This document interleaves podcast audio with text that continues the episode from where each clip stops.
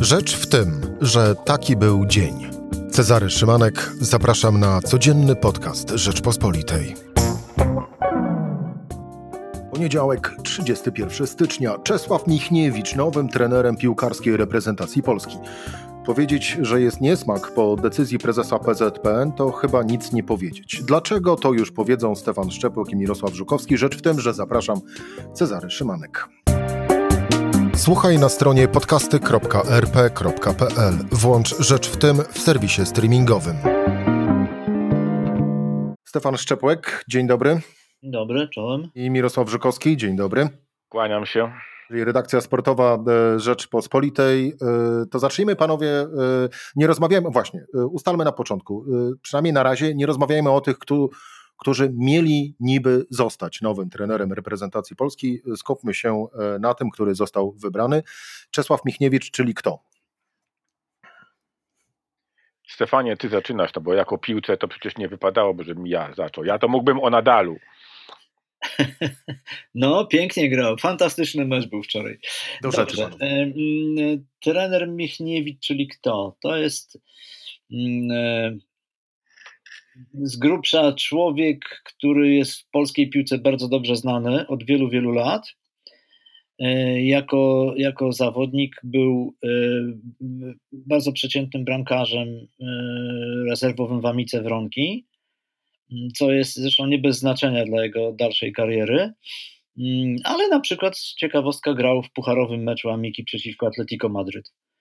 E, e, szybko zaczął, e, zaczął pracować jako trener, też w Amice zaczynał, a potem to już przeszedł taką drogę typową dla, dla, dla właściwie większości trenerów, czyli kluby mniejsze, no i, i, i kilka klubów ekstraklasy.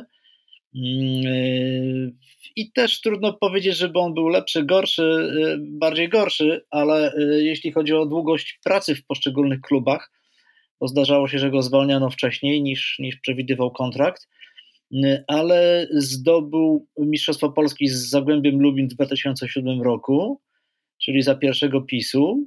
To żadna złośliwość, tylko pamiętajmy, że Zagłębie Lubin jest klubem KGHM, czyli spółki Skarbu Państwa a, a, i w tym 2007 roku to oni tak sobie wygrywali, można powiedzieć, swobodnie. Drugi raz zajął pierwsze miejsce w lidze z Legią w roku ubiegłym, a potem tę Legię no, bardzo konsekwentnie zaczął spuszczać w dół i ten kryzys, który jest teraz w tym klubie zaczął się od niego, bo on z 11 meczów, które prowadził w, cały czas w tym sezonie jeszcze, pamiętajmy, tylko w, w ubiegłym roku, z tych 11 przegrał 7. Był też, był też w międzyczasie tak zwanym trenerem reprezentacji młodzieżowej do lat 21. Wywalczył z nią awans na Mistrzostwa Europy. Tam nawet wygrał dwa mecze i to z Belgią i Włochami, a potem poległ z Hiszpanią 0-5 i po tym meczu bardzo skrytykował go Robert Lewandowski, mówiąc, że takim ustawieniem na nie, tylko na murowanie bramki to się, to się nie wygrywa. No właśnie. No i właśnie i, mo, I, właśnie e, e, ta nominacja na trenera reprezentacji młodzieżowej, e, kiedy prezesem PZPN-u był Zbigniew Boniek, to już wtedy wzbudziła ogromne kontrowersje z tych samych powodów, co, co ta dzisiejsza, o wiele ważniejsza. No oczywiście trener reprezentacji młodzieżowej to nie jest to samo, co selekcjoner pierwszej reprezentacji Polski, ale już wówczas zadawano te same pytania i wówczas Zbigniew Boniek moim zdaniem popełnił grzech pierworodny, jeśli chodzi o traktowanie Michniewicza przez PZPN, no bo jednak zrobił go tym trenerem i umożliwił mu w tej chwili e, szermowanie tym argumentem, że przecież Zbigniew Boniek powiedział, że e, mnie nie można niczego zarzucić, że jestem niewinny, że niczego złego, że niczego złego nie zrobiłem. To są charakterystyczne słowa, które ja zapamiętałem z dzisiejszej konferencji pana Michniewicza. Ja niczego złego nie zrobiłem no to z mojego punktu widzenia tego typu stwierdzenie no jest, e, no, mało tego, że gołosłowne, to jednak obrażające poczucie przyzwoitości większości polskich kibiców, którym futbolówka głowy nie urwała definitywnie. No właśnie, to teraz w takim razie panowie wytłumaczmy. No tym bardziej, jeśli można, Czarek, to y, y, uzupełnijmy to, że e, rzeczywiście e, Zbigniew Boniek zapytał nim zatrudnił w PZPN Michniewicza, to zapytał e, prokuratora Sylwestra, e, prokuratora Grzeszczaka, w prokuraturze wrocławskiej, czy to jest prokurator prowadzący sprawy korupcji w polskiej piłce, czy, czy są jakieś zarzuty wobec trenera Michniewicza? I usłyszał, że nie. E, ale, e, ale kiedy, kiedy mm, informował o tym oficjalnie, to użył chyba takiego sformułowania, że, że Turner Michniewicz jest czysty i w ogóle. E, I na to się odezwała rzeczniczka prokuratury, mówiąc, że, że jednak słowa prokuratora brzmiały nieco inaczej i nie tak, nie do końca w takiej formie, jaką przedstawił Boniek, czy jakieś tam wątpliwości były, ale faktem jest, że ale... mu nie postawiono ale jedna, jednej rzeczy przez te wszystkie lata nie wyjaśniono, bo to już jest afera bardzo stara, e, o czym tak właściwie ten fryzjer z Michniewiczem rozmawiali. Mirku drogi, i tutaj to jest, I to jest podstawowa dla mnie, podstawowy ból, z którym, którym, z którym trzeba żyć, z którym no wszyscy, no to, którzy no, kibicujemy widzisz, sportowi, musimy z tym żyć, niestety. Ale to dzisiaj na konferencji zadał takie pytanie y, y, dziennikarz znany, dziennikarz śledczy. Szymon Jadczak. Szymon Jadczak. On akurat jest bardzo dobrze zorientowany, bo, bo dotarł do tych wszystkich materiałów prokuratury e, i, i mówił wprost, o jaki mecz chodzi, ile razy rozmawiał Michniewicz w związku z tym meczem i z paroma innymi, ze wspomnianym fryzjerem, od którego zacząłem e, swoją wypowiedź. E, wyliczył wszystko dokładnie, a można powiedzieć, że Michniewicz się wyparł, jeszcze mu zagroził prokuraturą. Panowie, tu postawmy na chwilę kropkę, ponieważ, e, no właśnie, e, sami Państwo e, słyszycie, jak rozmawia się z dziennikarzami sportowymi o sprawie, która bardzo ich mocno emocjonuje i która wywołuje kontrowersje. Ale musimy słuchaczom, którzy może nie do końca wiedzą, w czym rzecz, no to powiedzmy, w czym rzecz. Bo otóż mamy trenera Czesława Michniewicza, mamy fryzjera, mamy sprawę korupcji w polskiej piłce. No to usystematyzujmy wydarzenia. Fryzjer to kto? Krótko. Fryzjer to mm, Ryszard F., takiego użyjmy e, określenia. Fryzjer to jest jego pseudonim, e, ale wynikający z tego, że z wykonywanego przez niego zawodu. On był fryzjerem we Wronkach, e, działaczem w klubie Czarni Wróblewo, który się połączył z Amiką Wronki mm, i tam się, tam można powiedzieć, zaczęła korupcja. E, I potem. Właśnie, korupcja w, w polskiej piłce nożnej, czyli mówimy o czym dokładnie? To mów, mówimy o latach. Hmm, chwili to już jest ponad 20 lat temu. E, tak naprawdę ona wybuchła w XXI wieku, ale, ale, ale, ale trwała. I, yy, I potem fryzjer awansował. On został yy, bardzo ważnym działaczem w klubie Amika Wronki. No i siłą rzeczy Michniewicz jako, jako zawodnik tego klubu miał z nim e, bardzo wiele do czynienia. No i tak panowie się polubili, że potem jak Michniewicz już został trenerem, a, a e, for, e, fryzjer szefem, nazywamy rzeczy po imieniu, szefem mafii piłkarskiej, no to udowodniono Michniewiczowi 711 połączeń telefonicznych z fryzjerem w ciągu dwóch i pół roku. No i kiedyś, pamiętam, była taka, taka słynna sytuacja, kiedy były bramkarz Maciej Szczęsny e, e, przed jednym z meczów przygotował dla, dla e, Michniewicza koszulkę z napisem Czesiek 711 i mu ją wręczył przed meczem i nie spotkał się z żadną gwałtowną reakcją. Tamten to przyjął do wiadomości. Niczego nie dementował, tylko on się wypiera, że, że, że, że cokolwiek złego załatwił. Stąd to sformułowanie, o którym mówi Mirek, że on nie robił niczego złego. No, ja jeszcze chciałbym troszeczkę pogłębić y, to, co powiedział Stefan, bo Stefan tak powiedział, y, korupcja y, i, i powiedział, że to było dawno. To rzeczywiście był koniec ubiegłego wieku, początek tego, ale dla młodszych kibiców trzeba powiedzieć wprost, to była największa futbolowa gangrena w historii polskiego futbolu.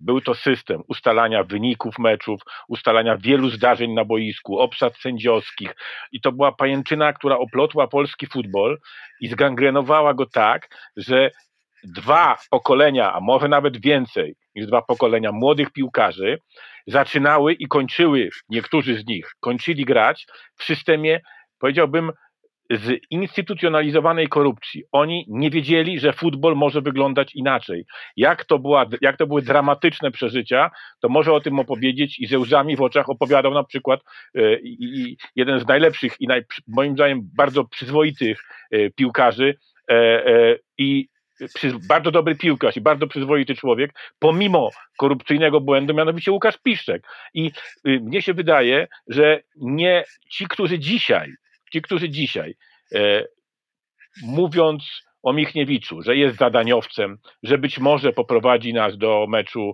z Rosją e, zwycięskiego. Oni nie widzą jednej rzeczy, że tak samo kiedyś, o tym Stefan zresztą dzisiaj już też E, wspominał w mediach, oni zapominają o tym, że już taki Michniewiczo-podobny trener był. Nazywał się Janusz Wójcik.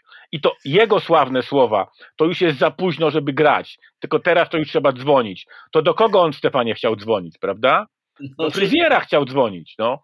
no. Do fryzjera chciał dzwonić. I to, I to była ta gangrena, która ten polski futbol toczyła i na tej gangrenie padł między innymi prezes Michał Liskiewicz, który powiedział, że to było kilka czarnych owiec, a to było całe stado czarnych owiec.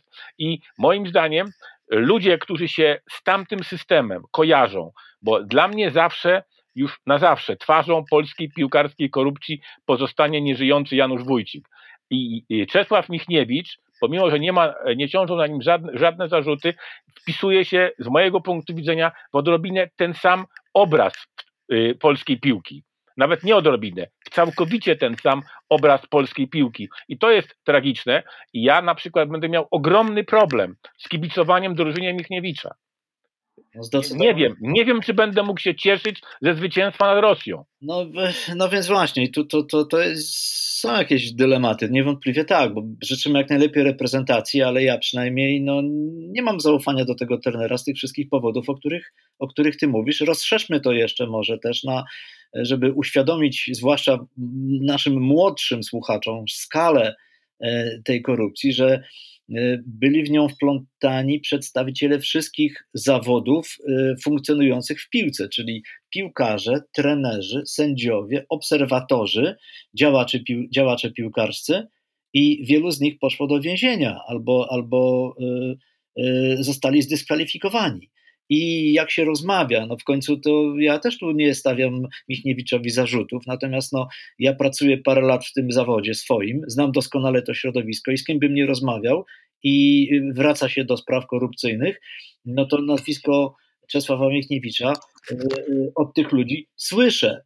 Więc y, jest takie ogólne poczucie, że no, no tak, no ten facet to, to jest taki, powiedziałbym, nie do końca uczciwy.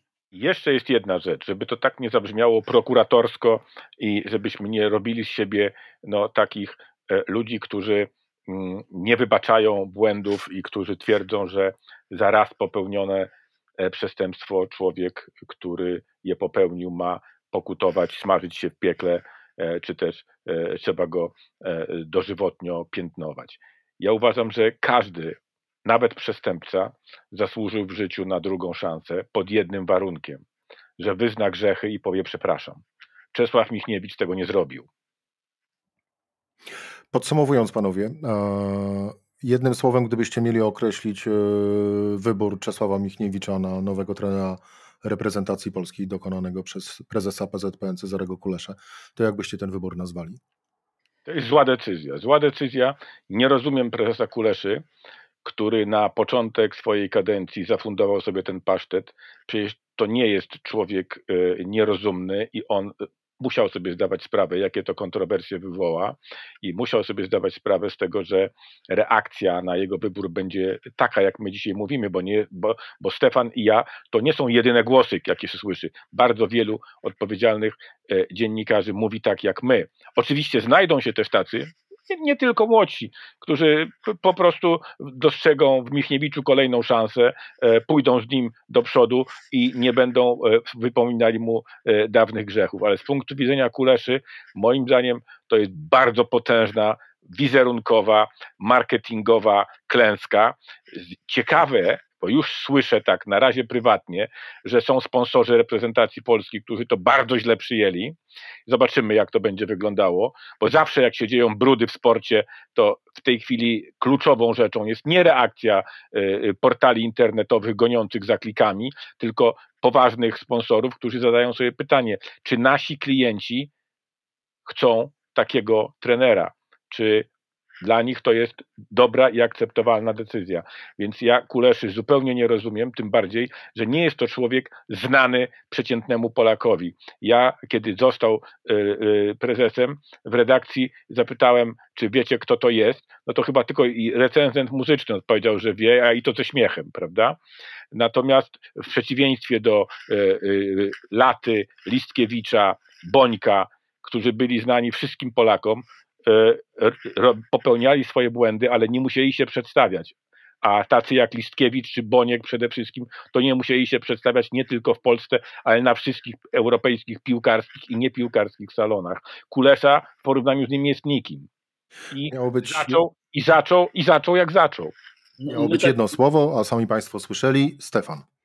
No my tak, my tak z Mirkiem mówimy i też Wiem. wolałbym, żeby ktoś tam nie odniósł takiego wrażenia, że my jesteśmy starszymi dziennikarzami, to nam się wszystko nie podoba. E, w związku z tym, że jesteśmy starszymi, to więcej wiemy. E, I ja mam takie, takie, takie poczucie, zresztą widziałem to już dzisiaj na konferencji, że, że, że nawet więcej niż chyba Mirek myśli dziennikarzy bardzo się z takiego wyboru cieszy. Z jeszcze jednego powodu, bo, bo w tych czasach nie liczą się zasady, metody, liczy się skuteczność. Tylko i wyłącznie. A Michniewicz jest bardzo skuteczny. Ja nawiasem mówiąc, wcale nie przekreślam szans reprezentacji w Moskwie, bo jak on będzie grał tak, jak ustawi ją tak jak, tak jak zwykle, to nawet ma jakieś tam szanse na zwycięstwo. I wtedy co będzie? Wtedy, wtedy wszyscy będą mówili, no proszę bardzo, geniusz, prawda? No ale jak ja sobie pomyślę, jak ja sobie pomyślę że, że e, prezes Kulesza zrezygnował właśnie z takich osób jak Nawałka, nawiasem mówiąc, zwodząc go do ostatniej chwili, do soboty.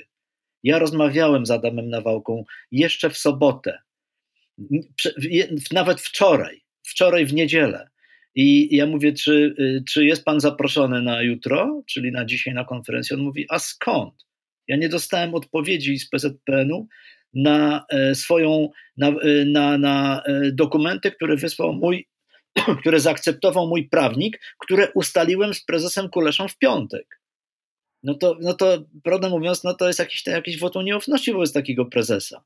Z kolei, no, kiedy pytamy dzisiaj na konferencji prezesa o to, z kim rozmawiał, jak wyglądały te rozmowy i tak dalej, no to on się tłumaczy E, e, się w ogóle nie tłumaczył, on mówi, że on patrzy no, tylko w przód. On nic nie mówi, po prostu mówiąc, że to jest tajemnica zawodowa, e, czy handlowa powiedzmy sobie. Mm, więc tak naprawdę myśmy się dzisiaj za dużo nie dowiedzieli i, i widać było, że prezes jest dość zdenerwowany i chyba, chyba przyprowadził wszystkich członków zarządu z wyjątkiem trzech, żeby pokazać i pod, powiedział, że wszyscy podjęli tę decyzję jednomyślnie, podpisując się pod jego wyborem jak gdyby, no to w ogóle było jak, jak jakaś dyscyplina przy głosowaniu partyjnym, coś takiego. A ja dobrze wiem, że to nie jest prawda, że oni być może, ci członkowie zarządu, rzeczywiście podjęli taką decyzję, ale dlatego, że nie mieli specjalnie wyjścia. A prywatnie, jak się z kilkoma rozmawia, to wcale nie są entuzjastami tego Michniewicza. No i, tak Panowie, i na koniec, na koniec ostatnia e, rzecz, i tu naprawdę bardzo proszę o krótką odpowiedź. Wyobraźmy sobie, yy, Mamy z jednej strony cały ten e, bagaż, który y, niesie ze sobą Czesław Michniewicz. No właśnie, ale jeżeli awansuje na mundial, no to wtedy jak wy zareagujecie? Stefan. Będę się cieszył, że reprezentacja Polski zagra na mundialu. Natomiast nie, powiem o nim, bo on już jednak w zawodzie pracuje e, ponad 20 lat. Nie powiem o nim, że to jest wybitny trener. Tego nie powiem na pewno, bo do tej pory on mnie nie przekonał do swoich umiejętności. Będę się, się cieszył ze zwycięstwa reprezentacji. No. Będę, również będę się cieszył, ale będzie to radość nie tak wielka, jak e, powinna być w takich okolicznościach. No niestety nie potrafię się tak, nie będę się potrafił cieszyć e, bezrefleksyjnie. Ja to powiedziałem, że, że y, chciałbym, żeby reprezentację mojego kraju prowadził y, bardzo dobry trener i człowiek nieskazitelny pod względem etycznym. E, Czesław Michniewicz nie spełnia żadnego z tych dwóch warunków. Mówił to Stefan Szczepłek i razem z nami również był Mirosław Żukowski. Panowie, bardzo dziękuję za rozmowę. Dziękujemy. Dziękujemy. Czyli e, duet z redakcji sportowej Rzeczpospolitej. To była rzecz w tym w poniedziałek. Cezary Szymanek do usłyszenia jutro o tej samej porze.